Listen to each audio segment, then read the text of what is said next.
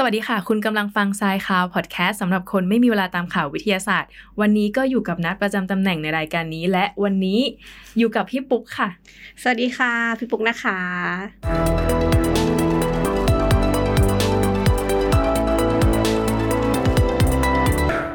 โอเคค่ะพี่ปุ๊กตามธรรมเนียมของรายการเราอืมข่าวแรกของเราก็จะเป็นข่าว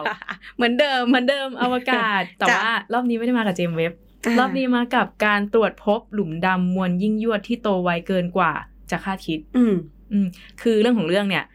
นักดาราศาสตร์เขาสังเกตการณ์จากหอสังเกตการณ์วิทยุ ALMA ที่ประเทศชิลีเนาะเขาพบหลุมดำใจกลางกาแล็กซี่ COS ขีด87259อืมอายุ 750 ล้านปีหลังจากการเกิดบิ๊กแบง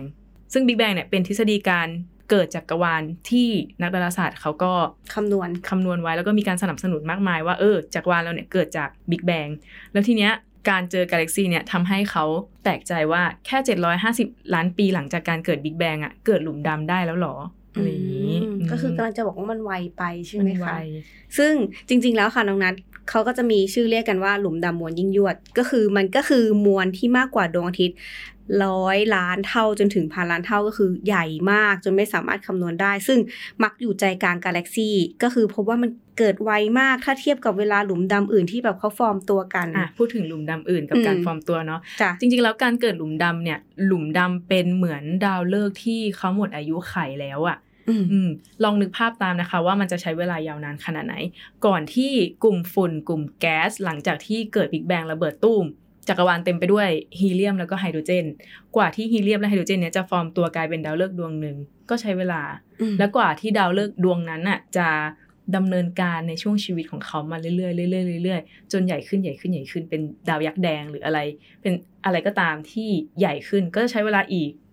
และกว่าดาวยักษ์แดงนั้นน่ะจะยุบตัวลงกลายเป็นหลุมดำก็ใช้เวลาอีกเหมือนคนตั้งแต่เป็นทารกจนถึงวัยใช้ชเวลาราในการจะเจริญเติบโตเออจนใช่ถึงเป็นเท่าใช่ฐาน ใช่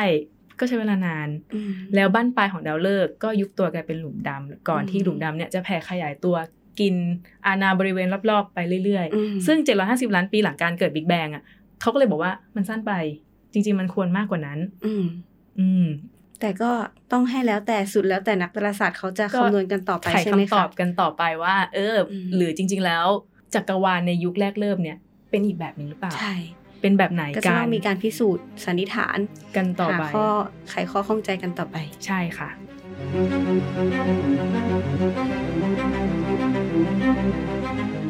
ต่อมาค่ะพี่ปุ๊กจ้ะมาอยู่กันที่ข่าวเทคโนโลยีกลับมาในโลกเราบ้างอื มมีการผลิตบ้านจิ๋วบรรจุแบคทีเรียเพื่อผลิตไฟฟ้าอือืมมอย่างเท่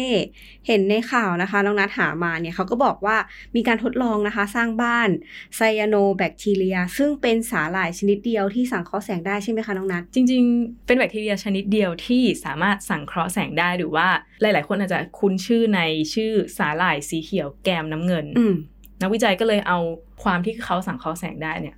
มาลองดูซิว่าจะมีประโยชน์อะไรบ้างอืมซึ่งไซยาโนแบคทีเรียเนี่ยคือพบได้อืมทั้งในแหล่งน้ำจืดแล้วก็น้ำเค็มเลยใช่ไหมคะ ใช่ใช่อืมทีนี้เขาทำยังไง เขาเอาไซยาโนแบคทีเรียเนี่ยมาอยู่รวมกันในอืมบ้าน เรียกว่าบ้านก็ได้นะ โดยการใช้ 3D printing หรือว่าการพิมพ์สามมิติอืมสร้างแท่งแท่งแท่งแท่งเล็เล็กกๆๆเล็กๆเล็กอืมๆเหมือนกับแปรงสีฟันอืมขึ้นมา แต่ถ้าใครนึกไม่ออกถ้าให้จินตนาการอืมก็อาจจะเป็นเหมือนการสร้างปะการังเทียมให้เหล่าปลาแล้วก็เออให้ปะการังมาเกาะอยู่อะไรอย่างนี้อะไรอะไรทำนองนั้นใช่แต่นี่เป็นขนาดที่เล็กกว่ามากเล็กจิ๋วๆใช่ไหมเลยคอะเอออืมสร้างขึ้นเป็นแท่งใช่ไหมแต่แท่งนั้นไม่ใช่แท่งธรรมดานะคะอืมเป็นแท่งอิเล็กโทรดหรือว่าขั้วไฟฟ้าอืมเพราะว่าตอนที่ไซยาโนแบคทีเรียเนี่ยสังเคราะห์แสงเขาก็จะปล่อยอิเล็กตรอนออกมาอืมแล้วนักนักวิจัยเขาก็ใช้ประโยชน์จากอิเล็กตรอนที่ปล่อยออกมาอืม ผลิตเป็นกระแสไฟฟ้าไฟฟ้าต่อ โดยการเอาอิเล็กโทรดนี่แหละรับ แล้วก็ผ่านกระบวนการออกมาเป็นกระแสไฟฟ้าเล็ก ๆ เพื่อที่จะให้พลังงานเออให้พลังงานกับวงจรอิเล็กทรอนิกส์ขนาดเล็ก เพราะมันน่าจะได้ไม่ไม่เยอะอะอือืมมก็ได้ไฟฟ้าออกมาใช้เจ๋งอะแล้วเขาก็ยังบอกอีกนะว่า การเอาแบคทีเรียพวกเนี้ยมาอยู่รวมๆกันน่ะก็ถือว่าไม่ได้ไม่ได้ทดลองยาก ไม่ได้มีอุปกรณ์อะไรมากมาย แต่ว่าได้ผลลัพธ์ที่ดีออกมาก็ถือว่าเป็นเรื่องที่ดีค่ะ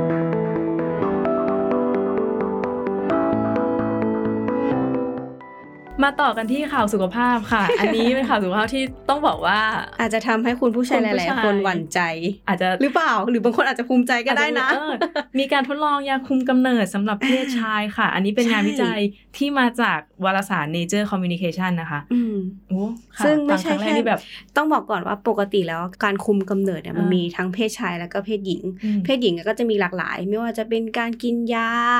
การฝังยาคุม การฉีดยาคุมคือมันหลายหลากหลายปัจจัยก็แล้วอ่าแต่คนจะเลือกอ่าถ้าจะเลือกคุมกำเนิด แต่ส่วนเพศชายเนี่ยก็คือจะมีการทำหมัน กับอ่าใส่ถุงยางก็ถูกไหมเคยเคยได้ยินมาสองแบอืบมไม่เคยเห็นใช่ไม่เคยได้ยินใช่คำว่า ยาคุมผู้ชายสักทีอืมก็คือทำหมันไปเลยค่ะอะไรอย่างนี้ถ้าหมันก็คือถาวรใช่ถูกไหมซึ่งอันนี้ใช่ไหมคะน้องนัทที่น้องนัทหามาก็คือ จะเป็นการยับยั้งแค่ชั่วครั้งชั่วคราวเท่านั้น ตอนนี้เป็นการทดลองไงอืมอืมเฉลย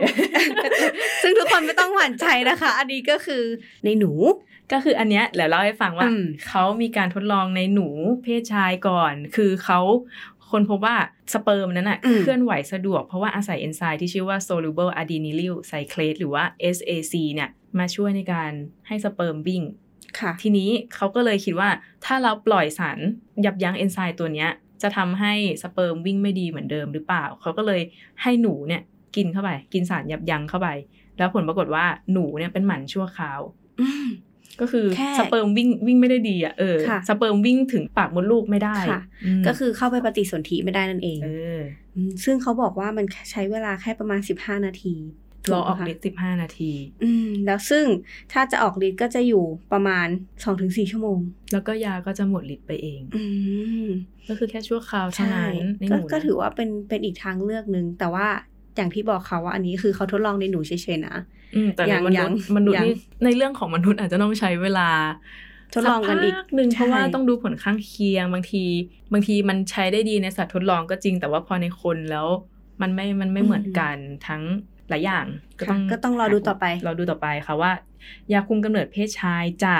เข้ามามีบทบาทในช่วงที่เราอ่านข่าวทันหรือเปล่าแต่แต่สุดท้ายแล้วการการคุมกำเนิดที่ดีที่สุดก็คืออาจจะต้องเป็นถุงยางเพราะว่าคุมเรื่องโรคด้วยโอ้ใช่ใช่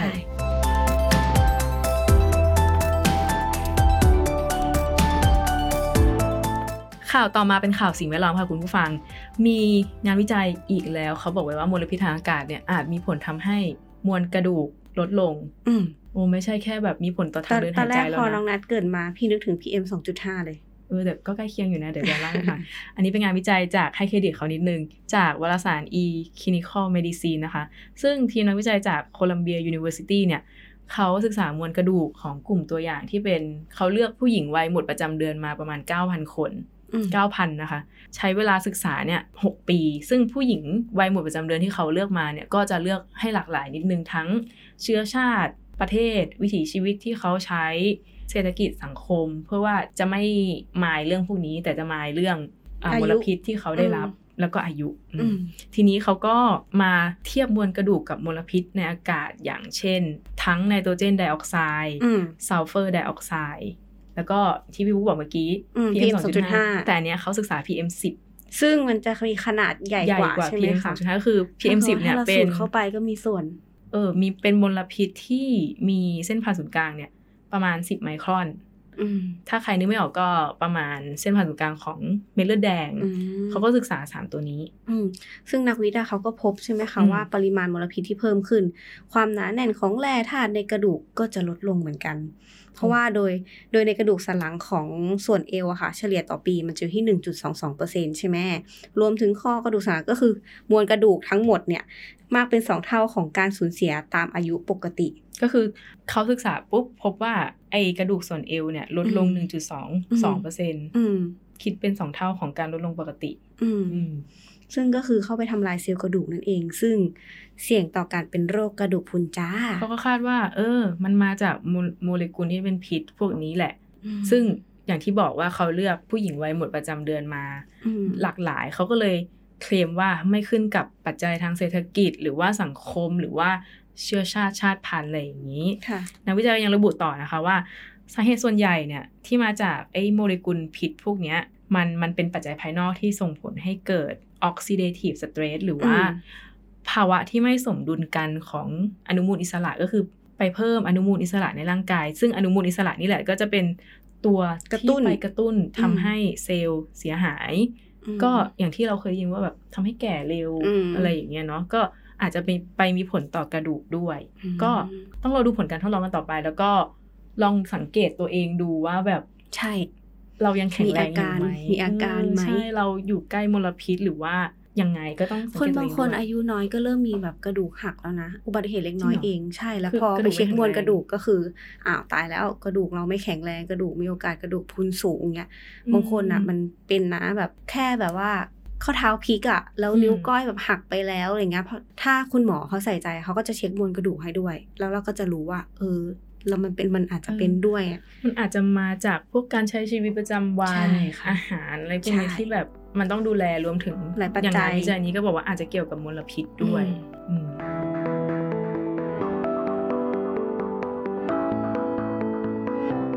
มาต่อกันที่ข่าวสิ่งมีชีวิต เมื่อกี้เป็นข่าวเลยนะ ข่าวสุขภาพอืมแต่มาต่อกันที่สิ่งมีชีวิตที่ค่ะมีความเกี่ยวข้องกับคนนิดนึง เดี๋ยวเล่าให้ฟังอืมเขาบอกว่าสิ่งมีชีวิตทุกชนิดเนี่ย มีกลไกตอบสนองต่อสนามแม่เหล็กโลกอืมกลไกในที่นี้คืออย่างเช่นถ้าถ้าถ้าสมมุตินะคะ ให้คุณผู้ฟังเนี่ยลองจินตนาการนะก็ อย่างปุ๊กอะปุ๊กก็จะนิอืมจินตนาการอย่างเช่นการ์ตูนเรื่องนีโมที่แบบมันจะมีอยู่ตอนหนึ่งที่นิมพ่ออะเขาตามหาลูกใช่ไหมแล้วปรากฏว่าเขาก็จะต้องแบบผ่านมหาสมุทรน้ำอุ่นน้ำเย็นล่องล่องมหาสมุทรซึ่งแบบเฮ้ยสัตว์พวกนี้เขารู้ได้ไงว่าเขาต้องไปทิศทางเนี้ยน้องนัทนึกออกใช่ไหมนึกออกนึกเออออกมันเลยมีความรู้สึกว่า เออ แล้วเนี่ยข่าวเนี้ยก็เลยเหมือนไขข้อข้องใจว่า อ๋อ จริง ๆ แล้วมันมีที่มาที่ไป ก็คืออม จริง ๆ แล้วเขามีอยู่แล้ว แต่ทีเนี้ยนักวิจัยจากมหาวิทยาลัยแมนเชสเตอร์ แล้วก็อืมมหาวิทยาลัยเลสเตอร์ของค่ะสหราชอาณาจักรเนี่ยเขาตีพิมพ์ลงในวารสาร Nature เขาก็บอกว่าจริง ๆ แล้วกลไกพวกเนี้ยไม่ได้มีแค่ในปลาอพยพ หรือว่านกอพยพหค่ะรือว่าวานอืมพันธุ์อพยพอะไรเงี้ยเนาะจริง ๆ แล้วมีทุกสิ่งมีชีวิตอือืมมซึ่งปกติแล้วใช่ไหมคะ พวกวานอย่างที่บอกพวกวานนกอพยพถิ่นที่แบบระยะไกลหลายพันกิโลเมตรเนี่ยพวกเนี้ยก็จะรับรู้ถึงพลังงานสนามแม่เหล็กโลกนั่นเอง ซึ่งมันสามารถระบุทิศทางตำแหน่งความสูง ซึ่งแบบเป๊ะมากใช้ในการอพยพหรือว่าย้ายถิ่นฐาน โดยอาศัยที่เขาเรียกว่าโมเลกุล cryptochrome อ๋อก็คือพวกเนี้ยมี cryptochrome อยู่มที่ตอบสนองต่อสนามแม่เหล็กโลกอืมแต่ทีเนี้ยการทดลองเนี้ยเขาทดลองกับแมลงหวี เขาก็พบว่ามีอีกโมเลกุลหนึ่งชื่อว่า flavin adenine dinucleotide หรือว่า FAD ยาวใช่และเออนอกจากในแมลงหวีแล้วเขายังบอกว่าโมเลกุลเนี้ยยังพบเป็นโมเลกุลพื้นฐานในระดับเซลล์ ในทุกๆ เซลล์รวมถึงคนด้วยอืมในรายงานเขาว่าอย่างนั้นนะคะ ยิ่งใครสิ่งมีชีวิตไหนมีความเข้มข้นของ FAD มากเท่าไหร่อะก็จะยิ่งมีความไวต่อสนามแม่เหล็กโลกมากขึ้นเท่านั้น แต่ว่าแต่ละสิ่งมีชีวิตก็มี ความเข้มข้นของ FAD ต่างกัน และ FAD เนี่ยก็จะทำงานได้อย่างมีประสิทธิภาพ ถ้าจับคู่กับสารคริปโตโคมเมื่อกี้เนี่ยอืม ซึ่งอย่างไรก็ตามค่ะน้องนัทการค้นพบก็ไม่ได้หมายความว่ามนุษย์ แล้วก็สัตว์ทุกชนิดเนี่ยจะสามารถถึงสัมผัสที่หกหรือว่าเซน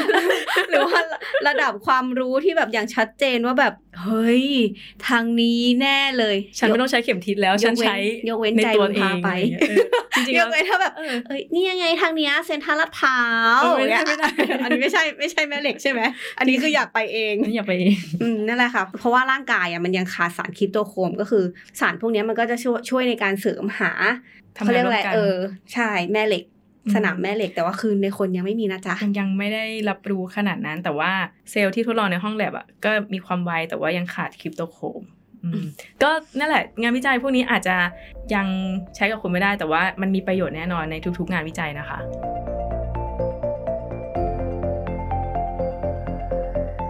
มาถึงข่าวประเทศไทยกันบ้างกับเรื่องราวของมะนาวที่แพงแพงๆตอนนี้ แพงมากค่ะ แพงตอนนี้ตอนนี้มากเท่าไหร่ๆคือตอนนี้ก็คือ ลูกละห้าบาทห้าถึงแปดบาทและห้าบาทมีอยู่สี่หยดงี้มีน้ำไหมคะไม่มีแพงแรงเหลือเกิน ก็เลยเป็นที่มาของข่าวนี้นะคะ คือนับไปเจอมาว่าเอกชนบริษัทหนึ่งเนี่ยเขาร่วมมือกับ สวทช หรือว่าสำนักงานพัฒนาวิทยาศาสตร์ และเทคโนโลยีแห่งชาติเนี่ยอืมพัฒนาน้ำมะนาวแช่แข็งชื่อว่า มณีมะนาวมชื่อน่ารักเชียวชื่อน่ารักมากมีมูลค่ามากนะมานะมานีไปปิติชูใจปะเนี่ยไม่ใช่ไม่ใช่ไม่ใช่ไม่ใช่ ทีนี้ก็คือศูนย์นาโนเทคเนี่ยของสวทชเนี่ยเขาร่วมมือกับบริษัทเชียงใหม่ไบโอเวกกี้พัฒนาให้น้ำมะนาวแช่แข็งเนี่ยมีอายุนานขึ้นแล้วก็เก็บได้นานขึ้นโดยที่กลิ่นและรสชาติเนี่ยยังยังใกล้เคียงเดิมอืมอืมเทียบเคียงมะนาวคั้นสด ก็เรียกได้ว่าตอนแรกบริษัทเชียงใหม่ไบโอเวกี้เนี่ยค่ะ เขาเป็นผู้ผลิตมะนาวแช่แข็งอะอยู่แล้วน้ำเป็มะนนาวทุนแช่เดิแข็งมใช่ โดยใช้สายพันธุ์มะนาวนะคะ ตาฮิตินี่นี่ต้องค่อยๆ พูดนะ ถ้าพูดผิดนี่ฮาเลยนะ จากอ่านข่าวเป็นแบบอ่านตลกจเลริงยๆจริงๆนะอ่านข่าวมีเรื่องเออเรื่องยากอย่างหนึ่งก็คือศัพท์เฉพาะเออค่อนข้างยากใช่ซึ่งซึ่งสายพันธุ์เนี้ยค่ะ ซึ่งเขามีความโดดเด่นเรื่อง รสชาติคงที่น้ำเยอะไร้เม็ดและอีกอย่างนะคะก็คือ ต้นเขาเนี่ยแข็งแรง ทนทานต่อโรคก็คือไม่เรียกว่าไม่มีดูโรแลคพืง่ายชใช่ดูแลไม่มีง่ายใช่ไม่มีความจำเป็นต้องใช้สารเคมีในการดูแลเลย แต่ปรากฏว่าผลิตภัณฑ์เนี่ยมันติดปัญหาเรื่องหมดอายุวัย อะถ้าเราเล่าเล่าๆเลยก็คือบีบมะนาวแล้วทิ้งเอาไว้อะมันก็คือเสื่อมคุณภาพ มันอาจจะมีกระบวนการนิดหน่อยแต่ว่าใช่ไม่ได้ยืดอายุได้นานขนาดใช่นั้นซึ่งผลิตภัณฑ์น่ะมันก็อยู่ได้แค่วันสองวันแค่นั้นแหละอืมแล้วทางบริษัทอะเขาจึงแบบเหมือนขอความร่วมมือกับทีมวิจัยเลยค่ะ ต้องบอกก่อนว่าปกติน้ำมะนาวคั้นสดที่เขาขายแช่แข็งเนาะเขาจะมีวิธีการพาสเจอร์ไลท์หรือว่าใช้ความร้อนในการหยุดการทำงานของเอนไซม์ที่ทำให้น้ำมะนาวเนี่ยเสียสภาพ อืมแต่ว่า กลิ่นและรสชาติอาจจะไม่เหมือนเดิม แต่ทีเนี้ยทีมวิจัย สวทช นาโนเทคเขาก็เลยพัฒนาให้น้ำมะนาวคั้นสดอันเนี้ยมีกลิ่นและรสชาติที่ใกล้เคียงกว่าเดิม แล้วก็สามารถแช่แข็งได้นานถึง 2 ปี ถ้าอยู่ช่องแช่เย็นก็คือได้นานถึง 3 เดือน โดยการใช้ความเย็นในระดับเยือกแข็งในการปรับเปลี่ยนรูปร่างของเอนไซม์ในน้ำมะนาวให้ไม่สามารถทำงานได้ ก็เหมือนแบบฟีดไว้อะแบบรสชาตินู่นนี่นั่นก็ยังอยู่ ก็เป็นความร่วมมือที่ดีที่ร่วมกับ เชียงใหม่เบอร์เวกกี้อืมให้เราได้ทานน้ำมะนาวกันอืมซึ่งก็ส่งออกต่างประเทศด้วยใช่ไหมคะน้องนัทคือมันก็จะเป็นประโยชน์ในประเทศที่เขาต้องต้องการ มะนาวหรือว่าอืมอาจจะปลูกมะนาวไม่ได้ หรือว่าร้านอาหารไทยในต่างประเทศที่เขาอืมต้องการน้ำมะนาวที่รสชาติดีรวยเลยนะเนี่ยใช่เขายังเคลมต่อบอกว่า ราคาที่เขาผลิตออกมาเนี่ยเป็นราคาที่จับต้องได้ เริ่มอยาก search หาใน Shopee แล้วว่าอยากรู้แล้วมะว่ามะนาวบริษัทนี้เท่าไหร่อยากออนไลน์เลยนะ บอกไม่ได้เหมือนกัน อาจจะต้องแบบไปต้องลองเซิร์ชนะเออ แล้วลองเอามาแบบชิมเองกินเองอยากรู้เหมือนกันเนาะ ใช่ ก็โอเคค่ะ ก็ผ่านไปสำหรับวันนี้ในประมาณห้าหกข่าวทั้งข่าวไทยข่าวเทศ เรามานั่งคุยกันอืมก็ถ้าใครอยากฟังข่าวไหนหรือว่าสงสัยอะไรมีสัปดาห์นี้เอ้ยข่าวนี้น่าสนใจจังเลยช่วยขยายความให้หน่อย ก็ส่งมาให้เราอาจจะเป็นทางเพจ NSM Thailand เพจ Facebook เนาะหรือว่าคอมเมนต์มาทางคอมเมนต์รายการเราใน YouTube ก็ได้ เราก็จะพยายามไป หาข้อมูลมานั่งเล่าให้ฟังกันใน EP ต่อๆไปนะคะ เดี๋ยวยังไง EP นี้นัดกับพี่ปุ๊ก อาจจะต้องขอลาไปก่อนตัวลาไปก่อน อย่าลืมกดไลค์กดแชร์กด Subscribe ให้พวกเราด้วยนะ เป็นกำลังใจ ใช่ ก็วันนี้สวัสดีค่ะ สวัสดีค่ะ